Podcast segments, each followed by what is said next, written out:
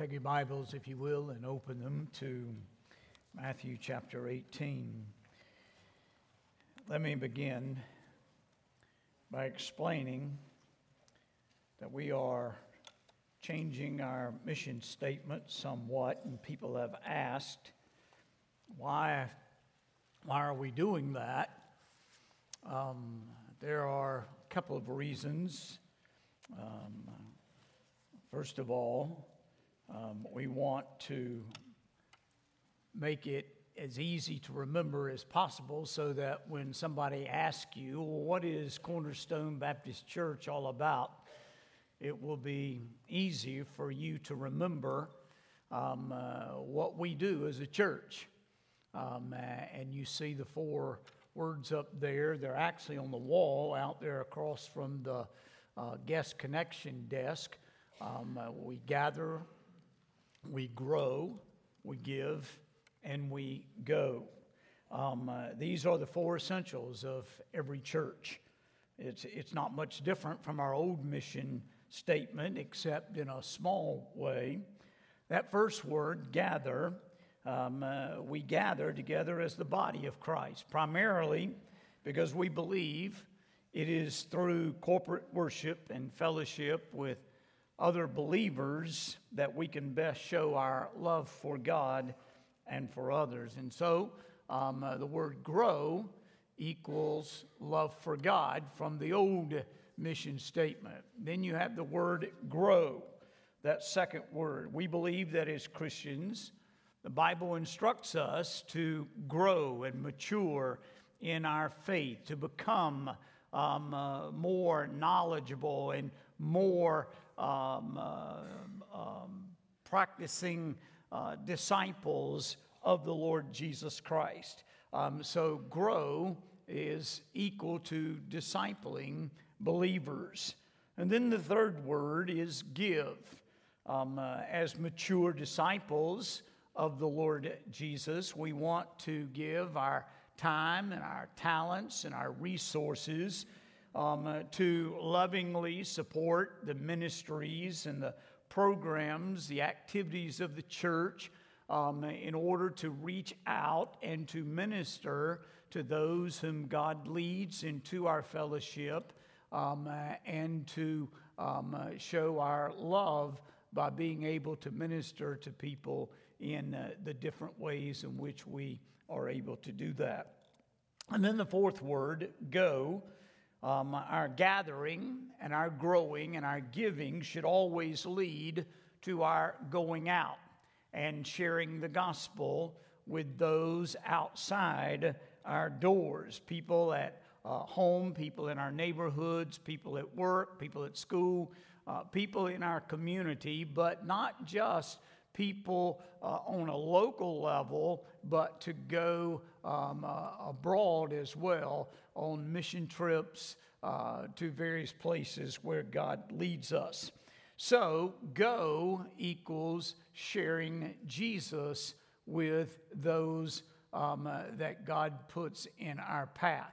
So, the only basic difference between this mission statement and the old one are the two middle words we've um, uh, uh, changed um, uh, disciple believers and loving others because first of all, you have to be discipled in your walk with the Lord if you're ever going to truly express um, your love for others by giving of your time, your resources, and your talents to minister to people. And then, of course, um, going and sharing Jesus. Well, today, um, I want to start with the first word of our mission statement. We're breaking into our series in Ephesians for the month of September, and we're going to go oh, through each one of those words of our mission statement to get, help you get a better understanding of what each one of those aspects of our mission statement means for us as individual believers and as a church. Um, so, we're going to talk about the word gather.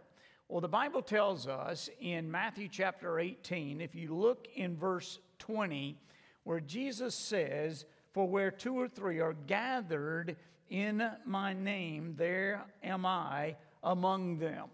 The Bible clearly teaches um, uh, and refers to Christians being gathered together as the body of Christ. So, what I want you to take from the message this morning is that all members of the body of Christ are to be actively and intimately involved in a local church that gathers regularly. Um, uh, what we do on Sundays and what we do on days in between, um, uh, they're not just things that you know we um, uh, came up with um, on our own. Um, there are things that uh, now, apart from the different activities and programs that um, uh, are more uh, modern in their approach and everything, but what we basically try to do through those programs and activities and ministries are things that are biblical. Um, uh, we meet together for a specific purpose, and that purpose um, uh, is biblical. Um, and so there are two points I want to make about our gathering as a church body. First of all, I want you to see the biblical exhortation to gather. Well, where do we get the idea that we are to gather together as a body of believers, as the church? Take your Bible and open it now. Turn over to Hebrews chapter 10. Hebrews chapter 10, and look in verses 24 and 25. The writer of Hebrews says, And let us consider how to stir up one another to love and good works not neglecting to meet together, as is the habit of some, but encouraging one another, and all the more as you see the day drawing near. Now, we as a church are called by God to gather together in Christ's name, and all the more in light of his soon return. We gather because we love God and we love His Son, the Lord Jesus Christ. Now, people have a thousand reasons um, to stay away from church. It's nothing new. Um, but if you understand that the reason for our gathering is to express and to show as a body of believers our love for the Lord and our love for the Lord Jesus, just like in the songs that we sang earlier.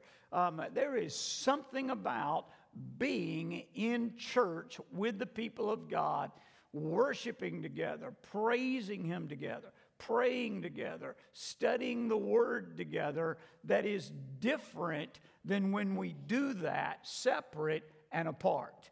Um, but some people um, uh, just feel that church is not all that important to them.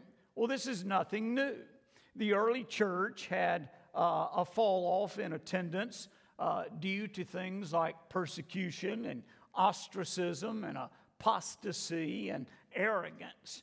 Today, persecution and ostracism may not be our experience, at least in America, uh, but people find other reasons to be absent from church. In a recent post, um, uh, this issue was addressed by two authors, Will Mancini and David Kinnaman. And these guys listed 10 reasons from their research, 10 of the most common reasons for the decrease in church attendance today. First on the list is greater affluence. There are more affluent people today, and people with money have options technology options, travel options, options for their kids, and as a result, many are less committed to the mission of the local church. Second, a higher focus on kids' activities. A growing number of kids are playing sports on teams requiring travel on weekends, and parents are choosing sports over church. A third reason more travel. With a growing economy, travel is on the rise. People feel free to be able to travel more and more on weekends to the beach or to the lake or just to go camping together, uh, to spend time to, uh, away as a family. And when people are out of town, generally they tend not to be in church. Now, that's not the case with everyone, but normally people don't go to church when they're away, especially on like a just a weekend um, uh, outing. A fourth reason is blended and single parent families. When the custody of a child is shared, perfect attendance for a kid or a teen might just be 26 Sundays a year because there's a trade off. He may be or she may be with one parent one weekend and another parent the next weekend. So that's a reason. Another reason is online options. Many churches have social media presence and podcast their messages. We do that here at Cornerstone. Churches are also launching online campuses that bring the entire service to you on your phone, on your tablet, or your laptop. Um, uh, you can sit at home and watch a live worship service. Um, a sixth reason is the cultural disappearance of guilt. Now, when I was growing up, if I wasn't in church, I felt guilty because I had grown up going to church every Sunday Sunday morning, Sunday night, Wednesdays. But today, I regularly run into people who haven't been to church in months, but they still claim that they love Cornerstone. They don't feel guilty. It's just the way we are today, many people. A seventh reason is self directed spirituality. In an age where we have access to everything, more people are looking less to churches and pastors to help them grow spiritually, and they are self directing their spirituality for better or worse. Eighth reason is failure to see a direct benefit. People always make time for the things they value most. If they're not, if they're not making time for church, that tells you something. Even among those who love their church, if declining attendance is an issue, chances are it's because they don't see a direct benefit, they don't see the value in being in church week after week after week. A ninth reason for declining attendance is valuing attendance over engagement. When someone merely attends church and they're not, they just attend, they're not really engaged, um, they're not in a small group. They're, they don't belong to a, a particular ministry. They, they don't participate in uh, ver, uh, the various programs or activities of the church. They just attend. That tells you something that, that their only concern is showing up on a Sunday morning. Um, uh, as a result of not being engaged, their faith decreases over time. People that are the most engaged, those who attend worship, those who serve in some capacity, um, those who are involved uh, in various ministries and um, activities of the church, they're more likely to give. They're more likely to invite others to church. They're more likely to be a part of a small group. They are uh, the church's most frequent attenders.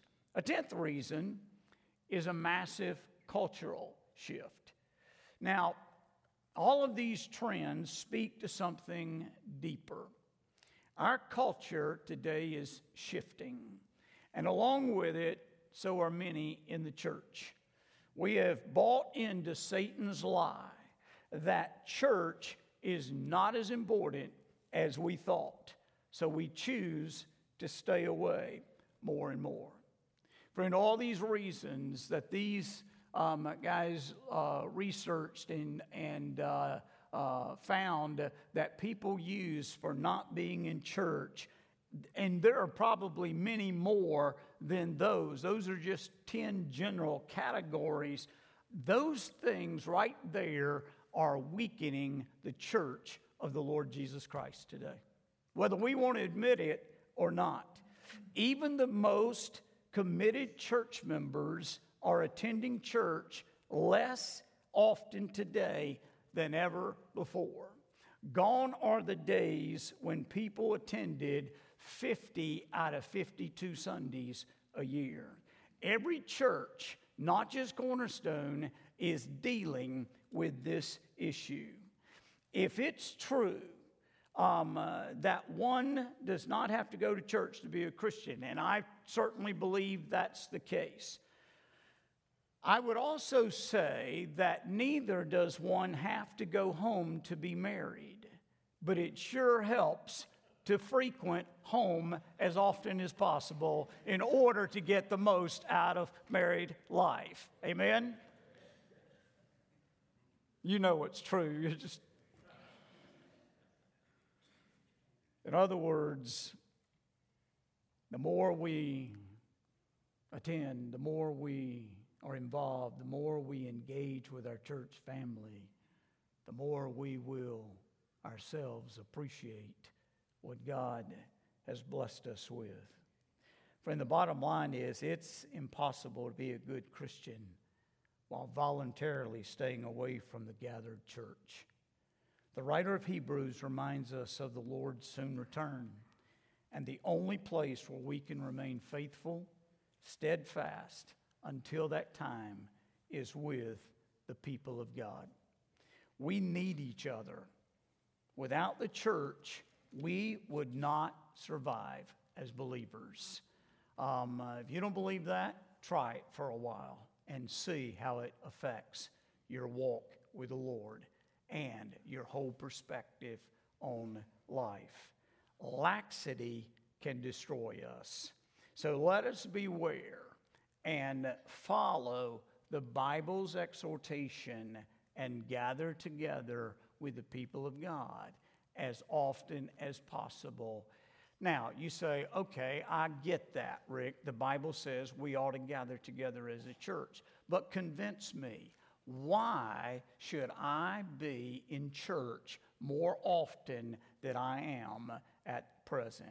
What, what, what, mo- what should motivate me to be in church on a regular basis to gather together with the people of God? You sell me on why church is important. Well, I want to try to do that by looking at the basic elements of our gathering. Take your Bible and turn over to Acts chapter 2. What takes place among the gathered assembly? Well, according to Acts 2, verse 42, three things happened in the gathered church when where the Spirit of God reigned um, uh, three basic elements through which our love for God is expressed and our faith is strengthened. Look, look what Luke records. He says, And they voted themselves to the apostles' teaching and the fellowship, to the breaking of bread and prayers. The first key element of a church's gathering is teaching. It says there, they devoted themselves to the apostles' teaching. Now, the King James Version and the New American Standard Bible are closer to the original, and they include the word continually. It says they were continually devoting themselves. That word denotes a steadfast and single minded devotion to a certain course of action. You know, many who follow sports marvel at, um, uh, for instance, in the NBA. Uh, they marvel at the free throw efficiency of certain players in uh, um, uh, the NBA, like uh, Steph Curry of the Golden State Warriors or Chris Paul of the Houston Rockets. Steph Curry's percentage is 92.6%. From last season, his free throw percentage was 92.6%. Chris Paul of the Houston Rockets was just a little under that at 90.1%. Well into a game, breathing heavily, hurting from a foul, these guys step to the free throw line and seldom miss. How do they make it look so easy? By continually devoting themselves to the task of shooting free throws. Those believers in the New Testament church understood that in order to be the best disciple of the Lord Jesus Christ, in order to grow in their faith and become the best follower of Christ they could be, they needed to continually devote themselves to the apostles' teaching. They were hungry for truth. They could not get enough of God's Word. Being filled with God's Spirit and being filled with God's Word go together. Where the Holy Spirit reigns, a love for God and a love for His Word reigns in people's hearts. One of the keys to a healthy Christian life is good, sound biblical teaching. Paul certainly mandates such a priority in the pastoral epistles when he wrote, And what you have heard from me in the presence of many witnesses, entrust to faithful men who will be able to teach others also. And in 1 Timothy chapter 4 verse 13 he says, "Until I come, devote yourself to the public reading of scripture, to exhortation, to teaching." Again in 2 Timothy chapter 4, verses 1 and 2. I charge you in the presence of God and of Christ Jesus, preach the word. Be ready in season and out of season, reprove, rebuke, and exhort with complete patience and teaching. Friend, commitment to the apostles' teaching is foundational to the spiritual health of every believer and every church. The early church continually sat under the teaching ministry of the apostles, whose teaching was to be taught and is to be taught continually by pastors and Bible teachers, small group leaders. We ignore the exposition and the application of Scripture at our peril. As the warning of Isaiah to Israel suggests, my people are destroyed for lack of knowledge. Cornerstone, or any church for that matter, cannot operate on truth it is not taught, nor can a believer function on principles he or she has not learned. God designed the church, the body of Christ, to be a place where His Word is preached, where it is taught, where it is explained, where it is applied to people's lives. Teaching is the first key element to any Christian gathering. We gather so that we can learn from the Word of God. Secondly, not only is teaching a key element, but fellowship is as well.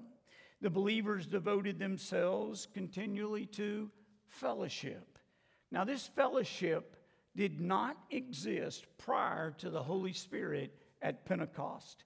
The basic meaning of this word here is partnership or a sharing together, either sharing something with someone or sharing in something someone else is experiencing. Let me see if I can explain that in a practical way. when you and I are a part of a fellowship, a body of believers, we are part of the greater body of, of the church but we're also part of the smaller body when we uh, are involved in a small group.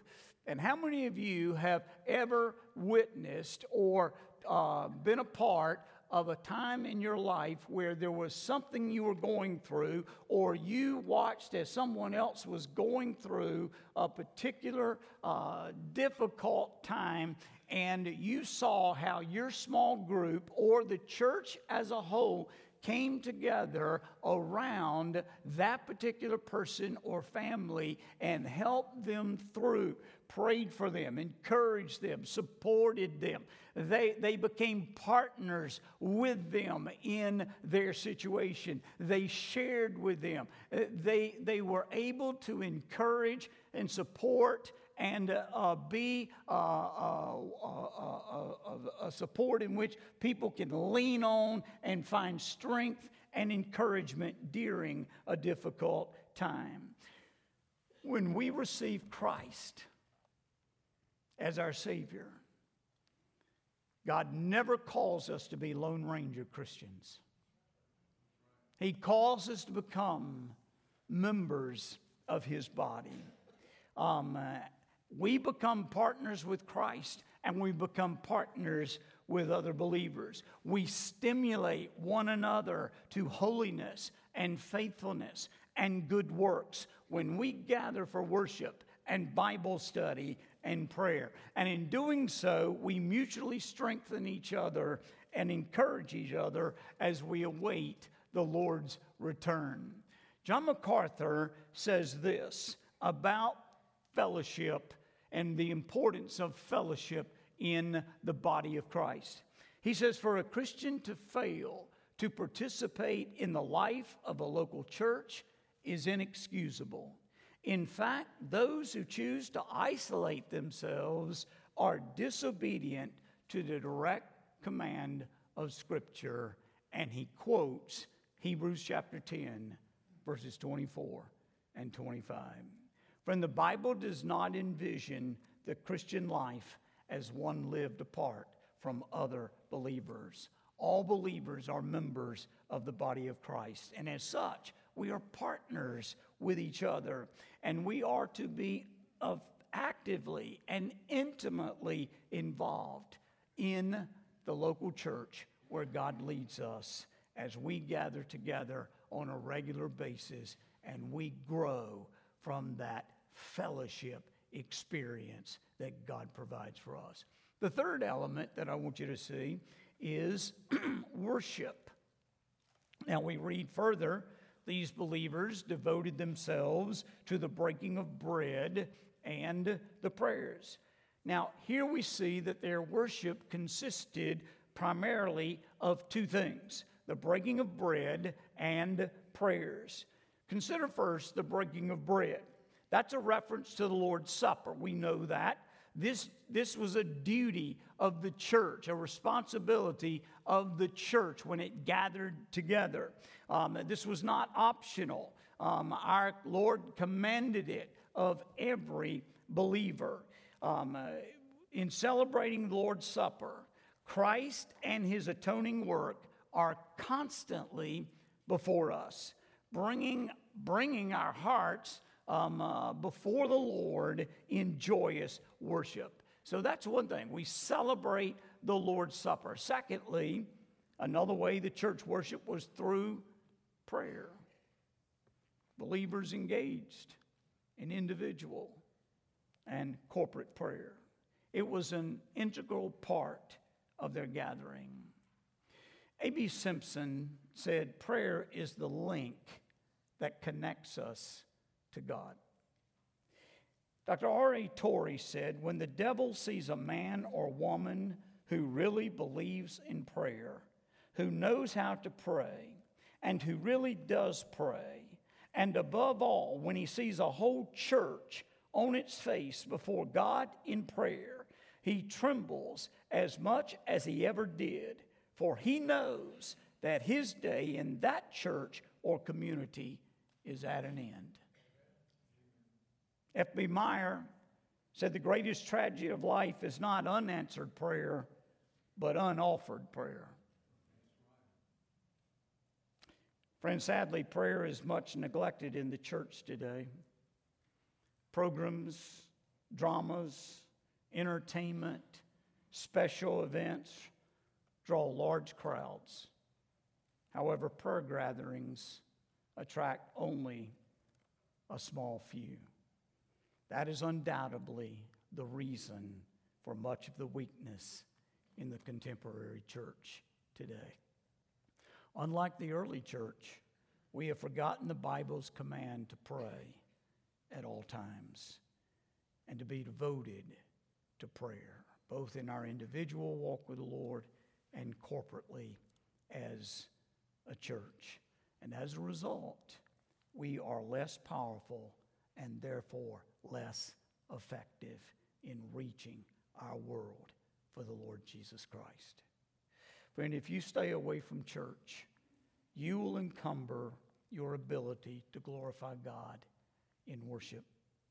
Corporate worship adds an intensity of adoration that does not occur in solitude. There is something about being with the people of God and learning through teaching and enjoying the fellowship of like minded believers and together in prayer and praise, lifting up our hearts before the Father's throne in worship. When the Holy Spirit reigns, the hearts of believers move up toward Him in worship, and their relationship with Him intensifies. Martin Luther spoke of this when he confided At home in my own house, there is no warmth or vigor in me. But in the church, when the multitude is gathered together, a fire is kindled in my heart and it breaks its way through. The early church knew the critical importance of being actively and intimately involved in a local assembly of believers. They took every opportunity to gather together with the people of God. Can I just say to you this morning, with the love of a pastor's heart, those excuses that I put up there on the screen are excuses that Satan has brought into each one of our lives at some point or another and has convinced us that those things are more important than being together as the people of God in worship and in fellowship before the Father. And I can I just add this? I wonder if some of what we may be dealing with today, God might be trying to get our attention because the Bible says he will not allow anything or anyone to come before him. Not only before him, he says, I am a jealous God so much, I won't even allow anything to come alongside of me. I must be first in your life. And I wonder if revival would break out in our hearts individually and in this church collectively if we just quit seeing church as something we must get up and go do, and rather church being something that we are privileged and honored to belong to the family of God, where the people of God come together on a regular basis and lift up our hearts and our voices in praise, in unison before the God of this world and his Son, the Lord Jesus Christ. Well, that's why we gather, because we believe it's important for the people of God to be obedient to the exhortation of Scripture and gather together. We gather for the purpose of teaching and fellowship and worship. So next time somebody says, ah, you don't need church, it's not that big. You can be a Christian and not go to church. Say, yeah, you're right, I can. I don't believe anybody has to go to church to be a Christian. But I do believe in order to be the best Christian I can be for God and to experience all that God wants for me and from me, I want to be there as often as I can with my family of believers, worshiping and praising the one who gave his life that I might have eternal life.